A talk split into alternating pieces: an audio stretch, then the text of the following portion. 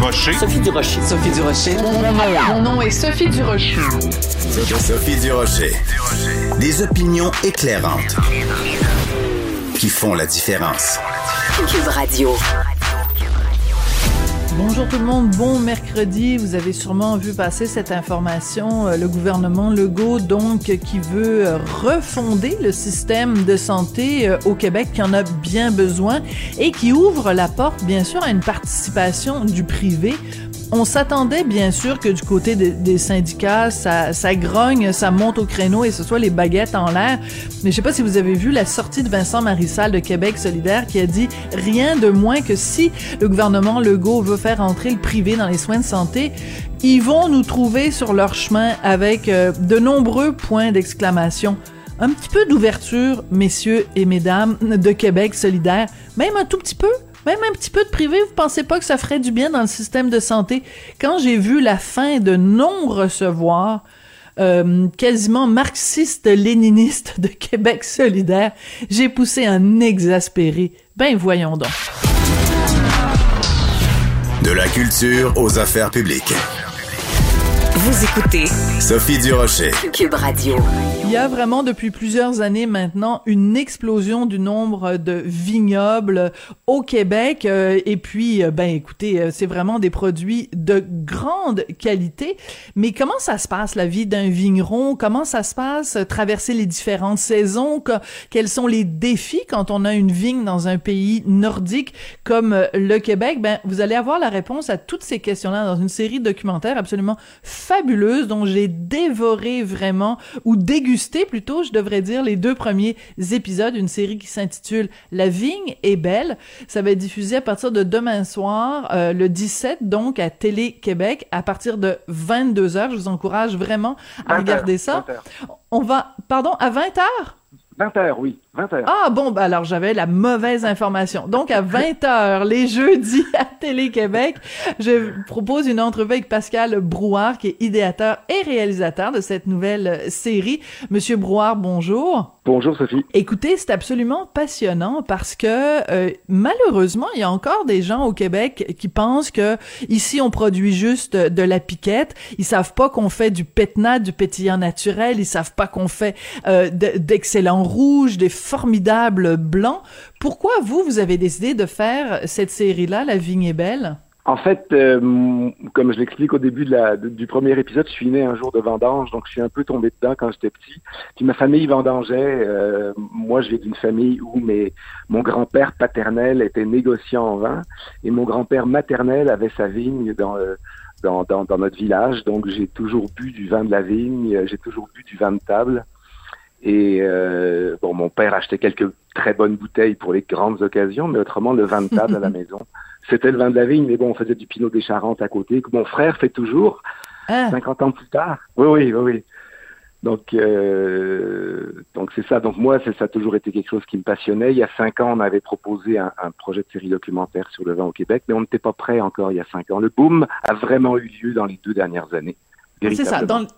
C'est ça. Le boom, vraiment, vous avez raison, a eu lieu dans les deux dernières années. En même temps, ce qui est intéressant dans la série, c'est que vous parlez aux pionniers, des gens qui ont commencé euh, il y a trente-cinq ans, il y a trente-neuf ans, et qui passaient un petit peu pour des hurluberlus, parce que l'idée de faire, euh, euh, tu sais, je veux dire, c'est pas la Toscane, puis c'est pas la Bourgogne ici. Euh, donc, euh, ces gens-là, vous les avez interviewés, et ils vous parlent, en fait, de, du défi que ça représentait il y a presque quarante ans maintenant de faire pousser de la vigne au Québec. Oh oui, il y a quarante ans, on était, les, les, les, les, les vignerons qui démarraient étaient vraiment vus comme des... Ben ça, Simonot le dit, euh, Charles-Henri de Coussergue le dit, euh, étaient vus comme des comme des, comme des hurluberlus, comme des illuminés. Il n'y avait aucune chance que ça marche. Pourquoi des gens devraient essayer de faire pousser de la vigne dans un climat hostile? Puis c'est ce qu'on a vu, c'est ce qu'on a voulu faire, Sophie, dans la série, c'est que on suit des vignerons... Euh, De, comme Charles-Henri de Coussergue qui a commencé il y a trente-neuf ans, et on va jusqu'à une Win Le Fan que tu n'as pas encore vue parce qu'elle apparaît dans l'épisode oui. trois, qui est une qui est une, une une femme d'origine vietnamienne qui vit en Beauce, qui a grandi en camp de réfugiés et qui part son vignoble dans la Beauce euh. en ce moment. Et elle a trente-neuf ans. Donc, et elle rencontre Charles-Henri de Coussergue à, peu, euh... à un moment plus tard dans la série, et elle apprend, on voit vraiment l'évolution de, de, de Wynne aussi, qui part de rien, puis qui cherche à se, à se former, à comprendre. Elle va rencontrer les sœurs Racine en, en, en Estrie aussi.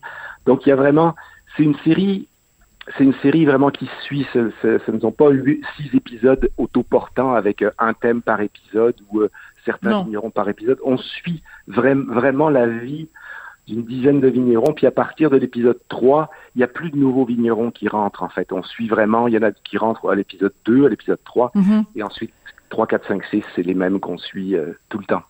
Alors, ce qui est fascinant, c'est que vous les avez suivis quand même vraiment à travers les saisons. D'ailleurs, je dois si- signaler le travail de, de, de réalisation. Les images sont absolument magnifiques. Il y a beaucoup de survols de vignobles avec des, j'imagine que c'est fait avec des drones, mais c'est qu'habituellement, bon, on se promène en auto, on, on, on passe à côté d'un vignoble, on trouve ça charmant, on trouve ça joli, mais de les voir comme ça, euh, d'en haut, euh, vue d'oiseau, ça nous donne une idée aussi de, de de l'ampleur de, de, de cette culture-là.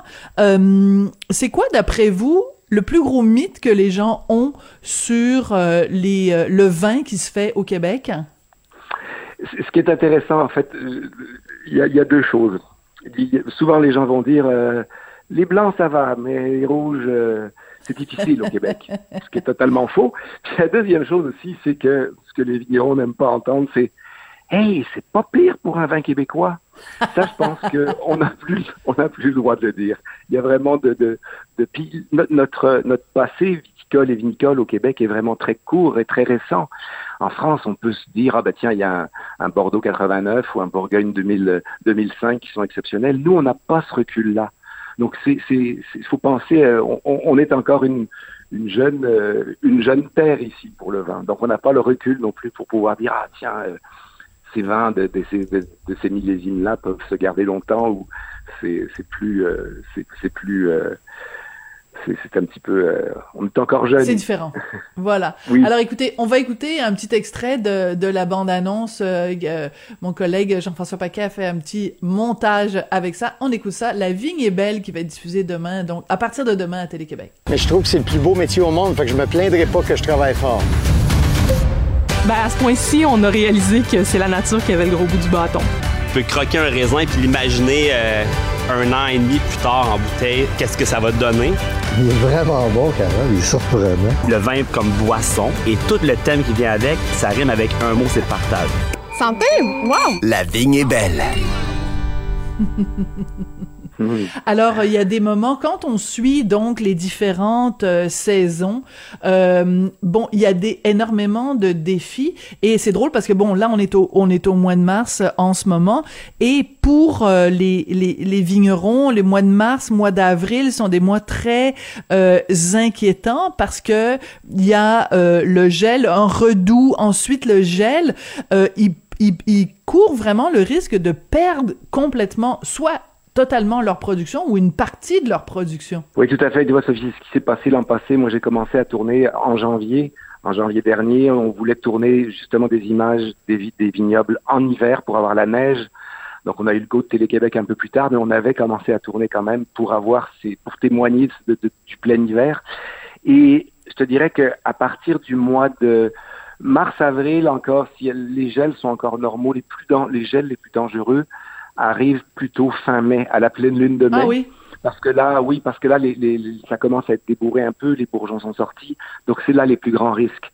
Euh, moi, tu vois, je suis parti tourner à un moment donné, Simonot du vignoble la Beauge m'a dit « Pascal, cette nuit, on part des feux, lève-toi à deux heures du matin, puis viens à la Beauge, il faut que tu sois là à deux heures trente, trois heures. » Fait que je suis parti avec mon, avec mon, avec ma caméra, avec mon iPhone, en fait, et j'ai tourné des images qui sont au début de l'épisode deux, là, que vous avez vu. Oui, je les ai vues, oui. On... Et c'est, c'est, c'est des moments forts parce qu'il y a, il y a tout ce stress. Puis je dirais que les gels d'avril sont problématiques, mais les plus dangereux sont ceux de mai parce que la vigne est déjà pas mal avancée. Donc les risques d'être, les, les dommages risquent d'être plus grands encore à ce moment-là. D'accord. Euh, ce qui est intéressant aussi, c'est euh, les caractéristiques euh, de de de ces de ces de ces vignerons-là. Ils ont une détermination, ils ont un amour évidemment de la vigne et un amour de la terre, du terroir.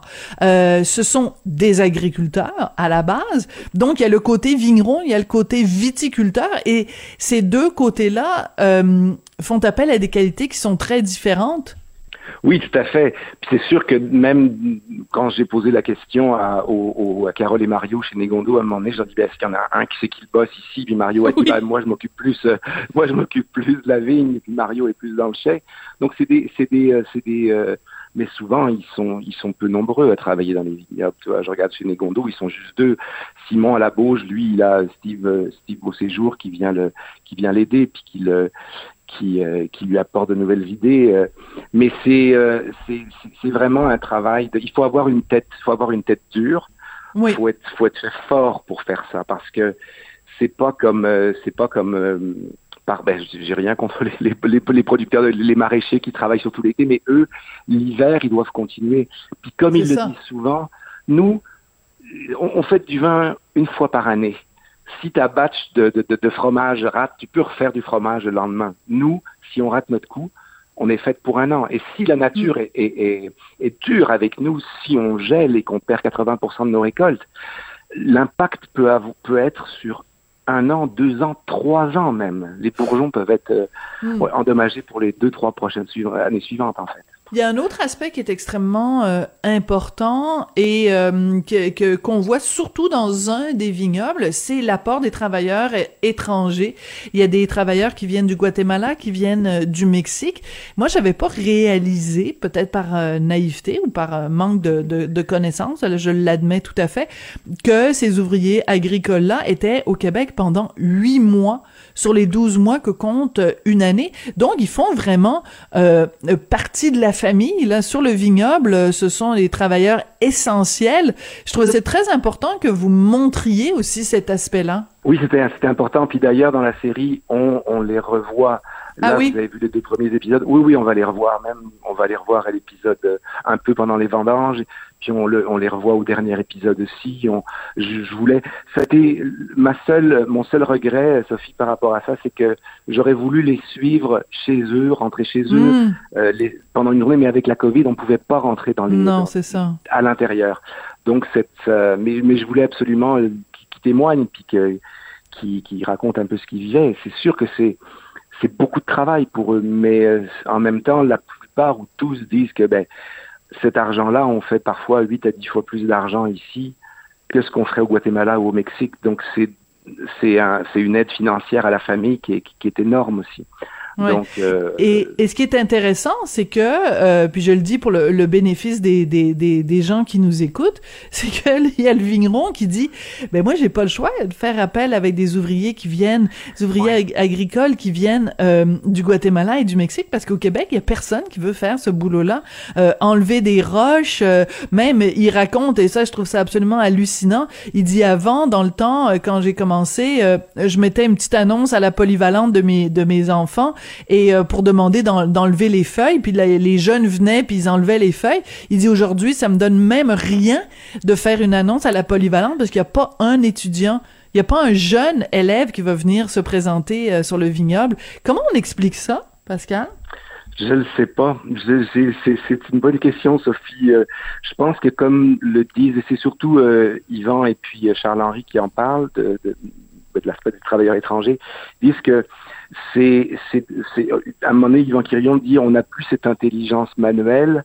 Mm. Euh, je, je sais pas, peut-être que, puis bon, c'est sûr que c'est, ils sont payés au salaire minimum. Le salaire, euh, c'est pour ça que j'avais posé la question à Yvan là. Ils sont payés tous au salaire minimum. Est-ce que je pourrais pas répondre pourquoi est-ce que les, les, les jeunes d'aujourd'hui ou les, les étudiants ne, ne veulent plus venir? Je sais pas, je sais pas parce que euh, je pourrais pas répondre. Je pourrais pas. Là. Ouais, parce que c'est un travail il... difficile aussi, c'est un travail difficile, ben c'est oui. un travail ardu. Et peut-être que la jeunesse d'aujourd'hui euh, préfère s'orienter vers d'autres, d'autres, d'autres tâches moins, moins, moins difficiles manuellement et physiquement. Oui, absolument. Euh, donc, la question euh, reste entière. Une des caractéristiques, euh, enfin, vous, c'est ce que vous nous dites dès le, le tout début de la de la série, euh, une des caractéristiques des vins euh, québécois, c'est une, une certaine acidité. Est-ce qu'il n'y a pas aussi une éducation à faire euh, auprès de, de, du public québécois qui peut-être parfois est rébarbatif à cette acidité-là, mais il faut apprendre à la connaître, il faut apprendre à, à l'apprécier peut-être aussi? Mais c'est exactement ce qui s'est passé les dernières années, Sophie. C'est, c'est intéressant que vous posiez la question parce que même les Négondo disaient au début, quand on euh, nos, nos premiers vins, nos premiers vins... comportait de l'acidité et les gens n'aimaient pas l'acidité. Je pense qu'au Québec, au début, tu sais, il y a, il y a une dizaine d'années, on cherchait à retrouver des, euh, des, des tanins ou des textures ou des goûts qui s'apparentaient plus à des cépages, euh, à, des, à, à des vins européens. Tu sais. Et je pense que l'acidité, le goût pour l'acidité s'est développé avec, euh, avec, euh, avec les vins nature aussi. Mmh. Donc, euh, C'est, c'est, le Québec est en train de développer son propre, ses propres saveurs, son propre goût au niveau du vin. Mmh. Et on commence à avoir notre originalité ici au Québec. Et, et je pense que c'est ce qui plaît. Puis les gens maintenant dégustent de plus en plus de sortes de vins. Avant, on allait acheter une bouteille de rouge ou une bouteille de blanc. Puis je pense que maintenant... Avec avec le, avec euh, avec euh, les, les émissions culinaires, avec les euh, avec la, la présence des sommeliers euh, dans les médias. Puis avec euh, les voyages aussi, les Québécois ont beaucoup voyagé, absolument. Donc ils ont appris à développer ce palais, oui. C'est ça. Fait qu'il y a vraiment un, on, on développe vraiment un. On, j'ai j'ai j'ai une amie, ben, une amie avec qui j'ai travaillé sur la série Capucine Powers, qui me disait, euh, quelqu'un lui disait un jour, quand on commence à boire du vin, c'est comme C'est comme si on avait une bouche de bébé. Donc, quand on commence à boire du vin, on aime la vanille, le fût de chêne, tout ce qui est, euh, tout ce qui est très marqué. Mais à partir du moment où on commence à, à en boire plus, on se rend compte que, bah, moi, tout ce qui est vanille et fût de chêne, là, pour moi, c'est pas du vin, là, mais ça, c'est personnel. Mais il faut quelquefois passer par là pour, pour commencer à apprécier le vin, puis à comprendre les nuances dans les goûts aussi. Oui. Mais c'est un travail de... De longue haleine. De longue haleine. Alors c'est, alors c'est un, un documentaire drôlement intéressant euh, et, et surtout euh, bon ben si si on, si on aime les vins québécois, si on aime le domaine Saint-Jacques, ben de voir aussi les visages des hommes et des femmes qui euh, qui le font euh, et euh, et toute toute l'histoire qu'il y a autour. À un moment donné, il y a un de un, une des personnes qui est interviewée dans votre documentaire qui dit ben le vin c'est le partage. Euh, c'est vraiment une très très belle démonstration euh, de ça. Donc euh, ben écoutez, merci beaucoup pour cette euh, série. Merci donc beaucoup. Ça commence demain. Merci. Merci. Puis c'est ça, moi, je voulais vraiment rendre hommage aux, aux, aux artisans d'ici. Puis je pense qu'on l'a fait jusqu'au bout parce que je voulais juste noter que souvent en documentaire ou en série documentaire, on utilise de la musique en canne, comme on dit. Oui. Mais dans cette série-là, c'est cent pour cent de musique originale. C'est David Drury, euh, euh, compositeur, qui l'a faite. Donc on n'a pas du tout de musique en canne dans toute la série. Et ça, je suis content qu'on ait pu euh, rendre hommage aussi aux musiciens d'ici. Bon, ben alors vraiment le terroir québécois dans toute sa le splendeur à tout, à tous les niveaux. Puis vous, ben un Québécois d'adoption, c'est parfait ben oui, aussi. C'est, parfait, oui. Merci beaucoup, Mais, Sophie. Merci, ça a été un plaisir. Merci. Pascal Brouard, donc, qui est euh, idéateur et réalisateur de cette série, vraiment, que je vous recommande à regarder, évidemment, en dégustant un bon petit vin du Québec. Et oui, ces trois mots-là peuvent aller ensemble dans la même phrase.